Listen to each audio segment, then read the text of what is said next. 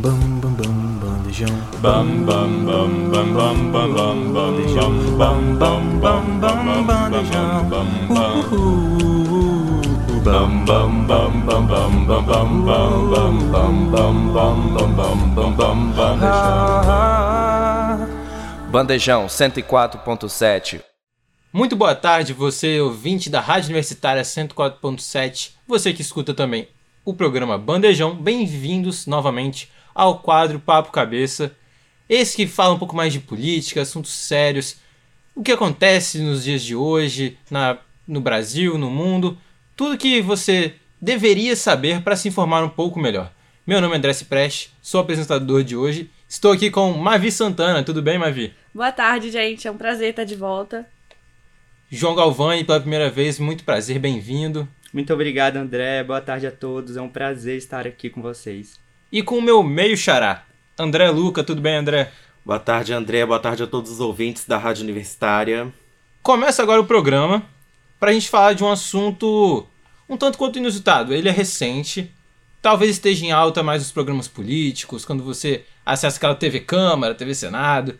Mas vamos falar sobre a CPI do MST, iniciada no dia 23 de maio, para discutir os interesses por trás dessa comissão parlamentar de inquérito e quais serão os possíveis desdobramentos dela. Começando então, o que é a CPI do MST? Bom, em uma tentativa de defender a propriedade privada, a CPI do MST vai investigar a atuação do movimento dos trabalhadores sem terra e os seus propósitos, os seus financiadores. Eu acho que é um pouco difícil as pessoas entenderem o que é direito, o MST. Elas têm uma visão um pouco fechada. Elas acham que vai chegar alguém na sua casa, invadir e tomar ela. O que vocês acham sobre isso, João? Então, na verdade, é uma imagem deturpada que foi criada ao longo de todo esse tempo com o objetivo de criminalizar todo o movimento super importante para a sociedade brasileira, né, André? Pois é, eu acho que nossos outros colegas aqui, tipo o André, a Mavi, concordam com isso. O que você acha, Mavi? Eu concordo, eu acho que é uma coisa que falta na sociedade brasileira, que é o, o conhecer melhor o Brasil. Porque o movimento do Sem Terra é, não é uma coisa nova, e a questão latifundiária e, e de terras no Brasil é uma coisa que já vem desde o começo né, do Brasil colônia. E as pessoas às vezes esquecem um pouco dessas raízes brasileiras porque acaba se deixando levar pela visão de outras pessoas e, e não procura geralmente saber o, o que está acontecendo, por que, que isso acontece, de onde vem isso. E isso é uma falha muito grande da sociedade como um todo. E é muito importante a gente é, se engajar mais nessas coisas, né? Antes de sair falando qualquer coisa. Porque eles não vão simplesmente, como você falou, André, chegar na sua casa, levar tudo, quebrar suas pernas e simplesmente sair levando tudo porque. Ah, porque é, eu tenho direito à terra também, assim como você. Não, não é isso. São, são terras improdutivas e são terras que, que têm uma concentração é, nas mãos de, de poucas pessoas desde sempre. Não é uma coisa que veio da agora. André Luca, eu acho que quando as pessoas escutam MST, elas pensam muito numa piada. Você acha que isso deixa a visão ainda mais. Como poderia dizer? Deturpada? Com certeza, porque o MST é um movimento dentro da Constituição. É preciso falar isso. Eles não estão fazendo nada ilegal. E esse movimento ele só surge devido à grande concentração de terras na mão dos grandes fazendeiros no Brasil. E essa concentração ela surge no século XIX, quando Dom Pedro II assina a Lei de Terras, que proíbe a doação de sesmarias, ou seja, você só pode ter acesso à terra desde que você compre ela. Logo, a partir desse momento, é, a terra aqui no Brasil ficou concentrada na mão desses grandes fazendeiros e é assim até hoje, desde o século XIX. Então, vem surgindo esses movimentos camponeses que vêm reivindicar o seu direito à terra. E são aquelas pessoas que já são do campo, os trabalhadores pobres, é claro, que vêm buscar o seu direito e que não estão fazendo nada de errado, né? Mas a gente sabe que na sociedade civil nós temos uma visão é, um pouco triste mesmo. A gente pensa que o, o MST vai invadir as terras de qualquer um e não é bem assim. Tem todo o contexto que a gente precisa entender e para que a gente possa respeitar também a luta de cada um. E tem regras para que isso aconteça também, não é de qualquer jeito. ah, simplesmente cheguei, eu quero a terra e, e vou pegar. Não, não é bem assim. Além disso, é previsto pela Constituição, né, gente? O artigo 5 diz que todas as terras improdutivas devem ser desapropriadas. Então não é um movimento sem sentido, tem todo sentido e é totalmente constitucional. Cabe a gente ressaltar que essa CPI é presidida pelo deputado Tenente Coronel Zuco, do Republicanos, e tem como relator o ex-ministro do Meio Ambiente do governo Jair Bolsonaro, o Ricardo Salles, que é do PL, e é composta majoritariamente pela chamada bancada ruralista. Né? Muita gente defendendo seus interesses na, nas propriedades, né? nesses grandes. Latifúndios, né? É, eu ia usar esse termo, mas já que você falou, João, ficou bem melhor na sua voz.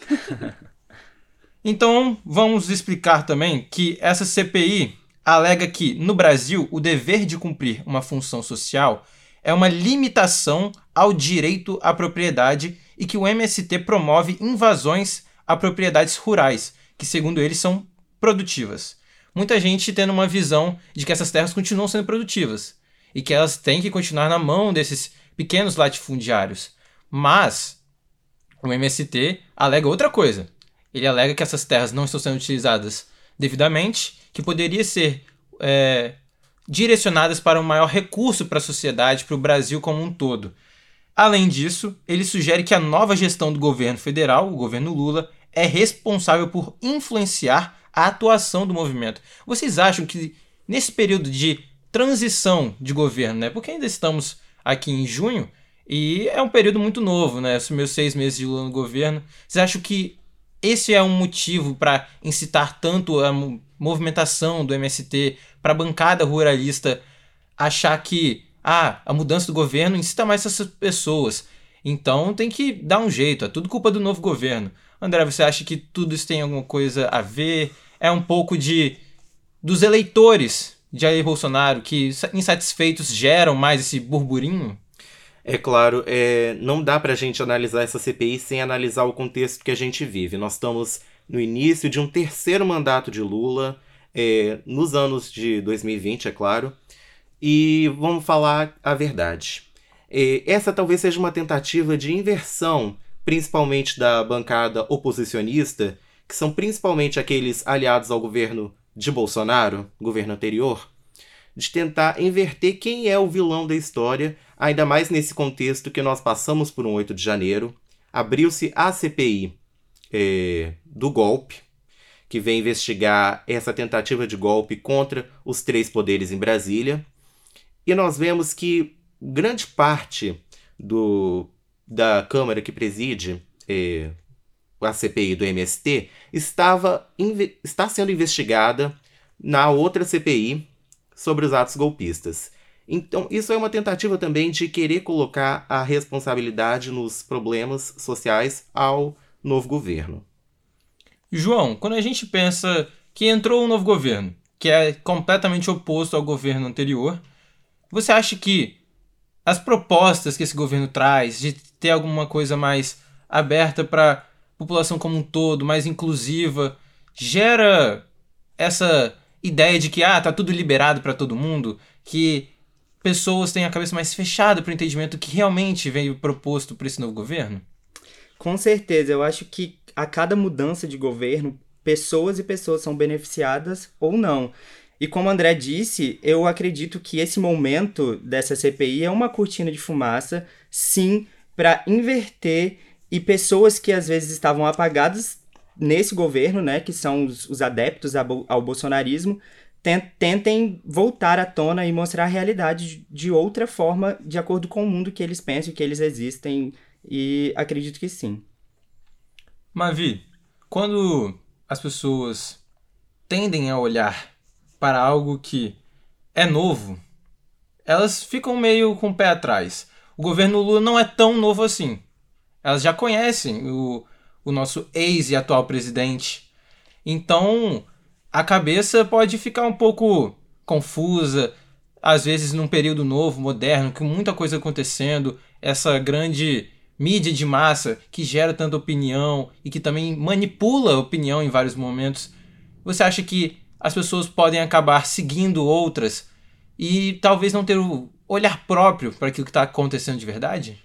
Com certeza. É, existe até um, um conceito na psicologia social que chama é, conformidade social, que é quando as pessoas pegam as opiniões das outras pessoas e, tipo, não, porque Fulano pensa dessa forma, então eu não quero me indispor com essa pessoa ou com esse grupo, e aí eu pego e continuo concord e concordo.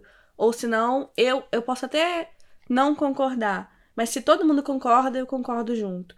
Porque às vezes inconscientemente a pessoa acaba que meio que se anula para se encaixar em, em outros lugares, outros grupos.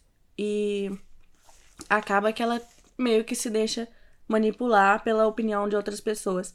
Então eu, eu acho que é isso que falta muito na maioria dos brasileiros, que é ter opinião própria, que é ter a, a vontade de saber mais, de procurar.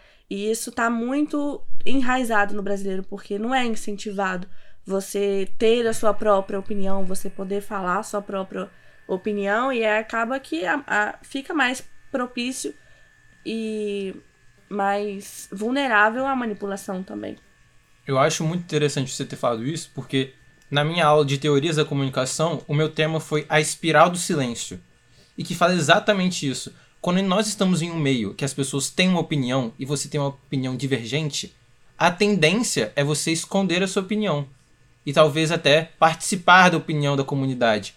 Por medo de quê? Talvez do famoso cancelamento, de você ser julgado por ter uma opinião diferente. Eu acho que isso acontece muito, a gente esconder a nossa opinião em diversos meios que estamos inseridos.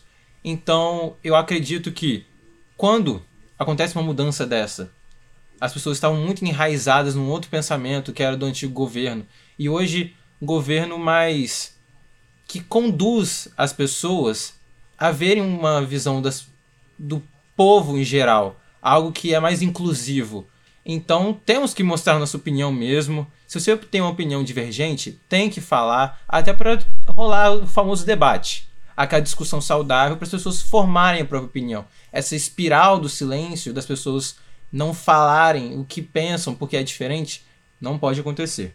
Uma polarização muito grande também que ocorreu e acaba que complica um pouco das pessoas terem a vontade de falar o que que, o que, que ela pensa. Porque o julgamento fica muito extremo, né? Como você falou, André, o tal do, do cancelamento. Então, as pessoas acabam vendo umas às outras como meio que inimigos mesmo. Se a pessoa pensa diferente de mim, eu automaticamente não vou conviver com ela, não vou conversar com ela. Então, isso é muito grave também. É uma separação, uma segregação que acontece muito. A gente, como pessoas, estudantes da Universidade Federal, a gente tem em vários meios que a gente está participando, gente que encara nós como alguém diferente. Uma pessoa que pensa muito diferente e, de certa forma, a gente é julgado por isso. Com aquele ideal de quem é o universitário, o estudante da UFES.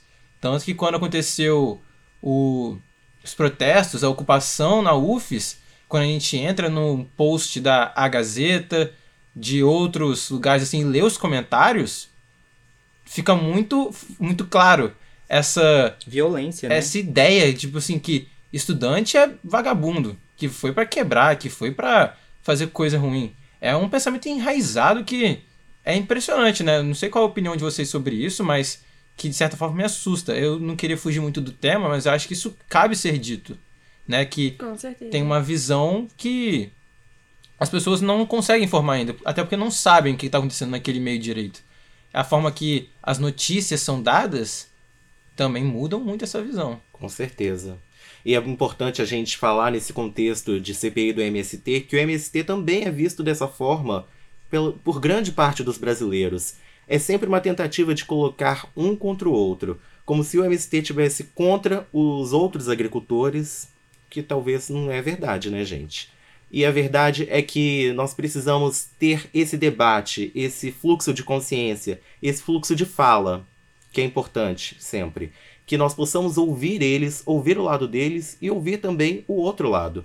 Mas infelizmente a gente sabe que esse conflito de interesses, principalmente na questão ruralista, tem causado grandes problemas aqui no Brasil e infelizmente o MST não tem conseguido acessar os seus direitos por lei.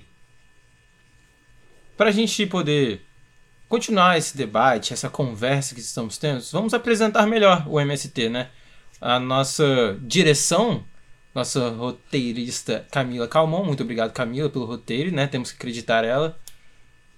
Trouxe alguns dados para a gente apresentar o MST, né? O Movimento dos Trabalhadores Sem Terra atua há 39 anos na articulação e organização dos trabalhadores rurais em busca da reforma agrária e de um projeto sociopolítico popular para o país. Devido a esse trabalho, desde o início do movimento, cerca de 450 mil famílias já foram assentadas. Além disso, o MST é considerado o maior produtor de arroz orgânico da América Latina e só durante a pandemia do Covid-19 doou mais de 7 mil toneladas de alimentos para famílias em situação de vulnerabilidade social e insegurança alimentar. Eu queria perguntar para vocês, vou começar com você, João, como essa CPI impacta o MST? E qual o impacto do, do MST na população também? Então, André, como, já diz, como nós já dizemos aqui, essa CPI impacta na criminalização novamente do MST. Já é a quinta CPI Nunca foi encontrado nada ilegal, pelo contrário, sempre com ajudas à sociedade civil, a, aos mais necessitados e vulneráveis. E como isso e como impacta a sociedade, isso também, essa estigmatização que é criada, que o MST, como uma, como uma Mavi disse, está invadindo as terras sem, sem falar nada, só invade, quer terra de todo mundo, mas não é isso que acontece. Então, assim, é, o, o, que tá por, o que está por trás disso tudo também, que é muito válido lembrar, que o relator dessa CPI é Ricardo Salles, ex-ministro do Meio Ambiente do então presidente Jair Bolsonaro. Ele está sendo investigado por extração ilegal de madeira. Isso é muito grave. Foi no governo Bolsonaro um dos maiores índices de devastação da Amazônia. Então, assim, isso é uma cortina de fumaça, como eu disse antes, especialmente no estado de São Paulo, porque Ricardo Salles é deputado por São Paulo, do PL, e ele quer, ele é um dos candidatos à prefeitura de São Paulo. Então, assim, Boulos, que está na base do governo Lula, seria um dos outros fortes candidatos. Então, assim, é, Ricardo Salles ele está tentando esse acordo com o Centrão, com a bancada ruralista, para ele se defender também numa possível candidatura. Então, assim, esses, o impacto maior é completamente político. Essas jogadas políticas, tudo que vem acontecendo, e a população às vezes se fecha por pelo pro que está acontecendo de fato, é, impacta novamente na não aceitação do movimento, na criminalização, e a gente vive num ciclo de falso moralismo de políticos que picaretas, né, que usam de um palanque político para se promover. Eu acho que é mais ou menos, é, mais ou menos a mesma estratégia que, que o Bolsonaro usou para se eleger em 2018, que é o que o Ricardo Salles está fazendo, né, que é se alinhar ao Centrão e à bancada ruralista e criar um, um, cenário de tipo, nossa, nós estamos salvando o Brasil do fantasma do comunismo, tal qual já é feito. Com, já, Pelo menos desde Getúlio Vargas. Tal qual já é desde a era Vargas, né? Uma coisa assim que se arrasta há muito tempo e que, de certa forma, ainda se mostra que funciona, né? Porque eles sempre usam dessa praticamente mesma estratégia de salvar o Brasil de uma coisa que não existe. E dá certo. E dá certo. E dá certo porque Bolsonaro foi eleito e foi quase reeleito agora em 2021, de 22. Então, assim, é um discurso que cola nos adeptos bolsonaristas. É. É importante falar que o MST sempre teve esse apoio maior às esquerdas e com a volta de Lula ao governo, tudo muda também no outro contexto, porque nós temos uma bancada de maioria é, direitista, ou de centro-direita, melhor dizendo. E essa bancada está perdendo um pouco seu espaço. E para a gente ter mais noção, o contexto, eles estão tentando é, tentar colocar o MST como vilão novamente da história e com isso também afetar o governo. E é importante a gente falar que o MST ele sempre foi uma resistência, principalmente a esses governos de extrema direita, porque ele surgiu num contexto da ditadura em que é, eles pretendiam, a ditadura pretendia colocar esses trabalhadores sem terra em regiões inocupadas ainda do Brasil, como na Amazônia, mas que eram regiões inóspitas e inadequadas à agricultura. E o MST ele surgiu nesse contexto para reivindicar as terras improdutivas nas regiões em que eles já vivem. Então a gente vê que essa relação MST e os políticos vigentes já é conturbada há muito tempo desde o início. É, e também tem que falar que o primeiro e segundo vice-presidentes dessa CPI são os deputados Kim Kataguiri e o delegado Fábio Costa. Ou seja, mais alguns que já também foram é, apoiadores de Jair Bolsonaro, né? Declarados. Declarados, e os nomes compõem a direção do colegiado que estavam em chapa única, pois houve um acordo que não houvesse concorrentes. Ou seja, foi algo bem organizado para essas pessoas, essa ideologia estar presente para essa CPI. Né? E também, de acordo com a CNN Brasil, a posição deve tentar usar a CPI para conectar as invasões do MST ao Palácio do Planalto. Ou seja, todo mundo querendo meio que juntar alguns fios que estavam bem distantes um do outro para meio que formar uma bola de neve para cima do MST, para cima dessa ideologia de esquerda. Eu não sei como é que vocês enxergam isso, mas eu vejo que o governo federal atual, o governo Lula, ele vem tentando se solidificar ainda. E tem muita gente da bancada oposta, né, tentando ver se consegue colocar obstáculos para essa solidificação. Eu não eu queria pensar melhor com vocês a que ponto a não eleição de Jair Bolsonaro ela impacta nesse movimento rebelde. Queria começar primeiro com a Mavi, um movimento rebelde da bancada da direita, bancada ruralista com o MST. Assim, na verdade, na minha opinião, eles, eu acho que esse, essas pessoas não acreditam mesmo que foi realmente justo as eleições, né? Porque é uma coisa que o próprio Jair Bolsonaro fala até hoje. E eles não. Eles tentam a, a todo custo formar um, um, uma fraqueza no governo que, que mal conseguiu, como você disse, André, se estabilizar completamente, porque são só seis meses de governo.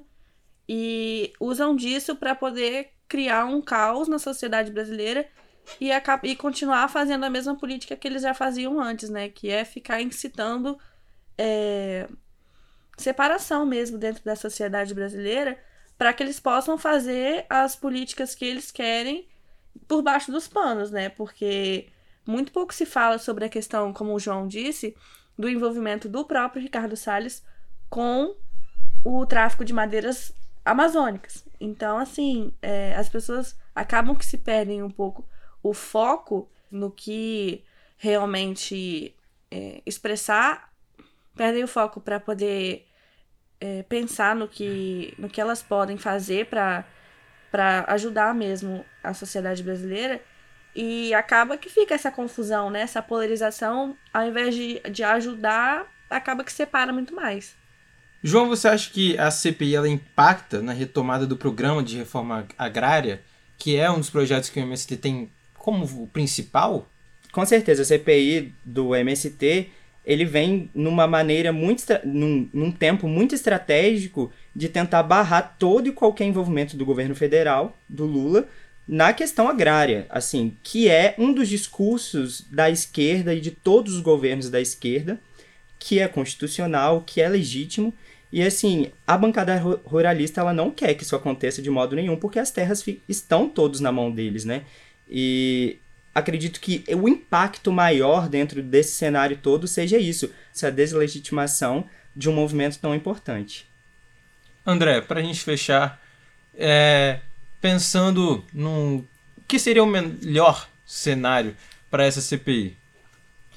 O melhor cenário para essa CPI seria, obviamente, para o governo que essa CPI se encerrasse o mais rápido possível e que se provasse o envolvimento, é claro, principalmente dos relatores, no ato de 8 de janeiro, que foi, claro, a reação à não eleição de Bolsonaro, a reação dramática que nós tivemos aqui na nossa República. O melhor para o governo seria que não fosse provado o envolvimento com os escândalos que estão tentando ser passados ao MST, como o enriquecimento ilícito, é claro. Então, é preciso que nós ficamos atentos, é claro, à CPI, analisar com, muito, com muita atenção, é claro, quem está envolvido, quais são ambas as partes, governo e oposição, para que a gente possa chegar num lugar melhor. E dizer, é claro, que o MST é um movimento legítimo.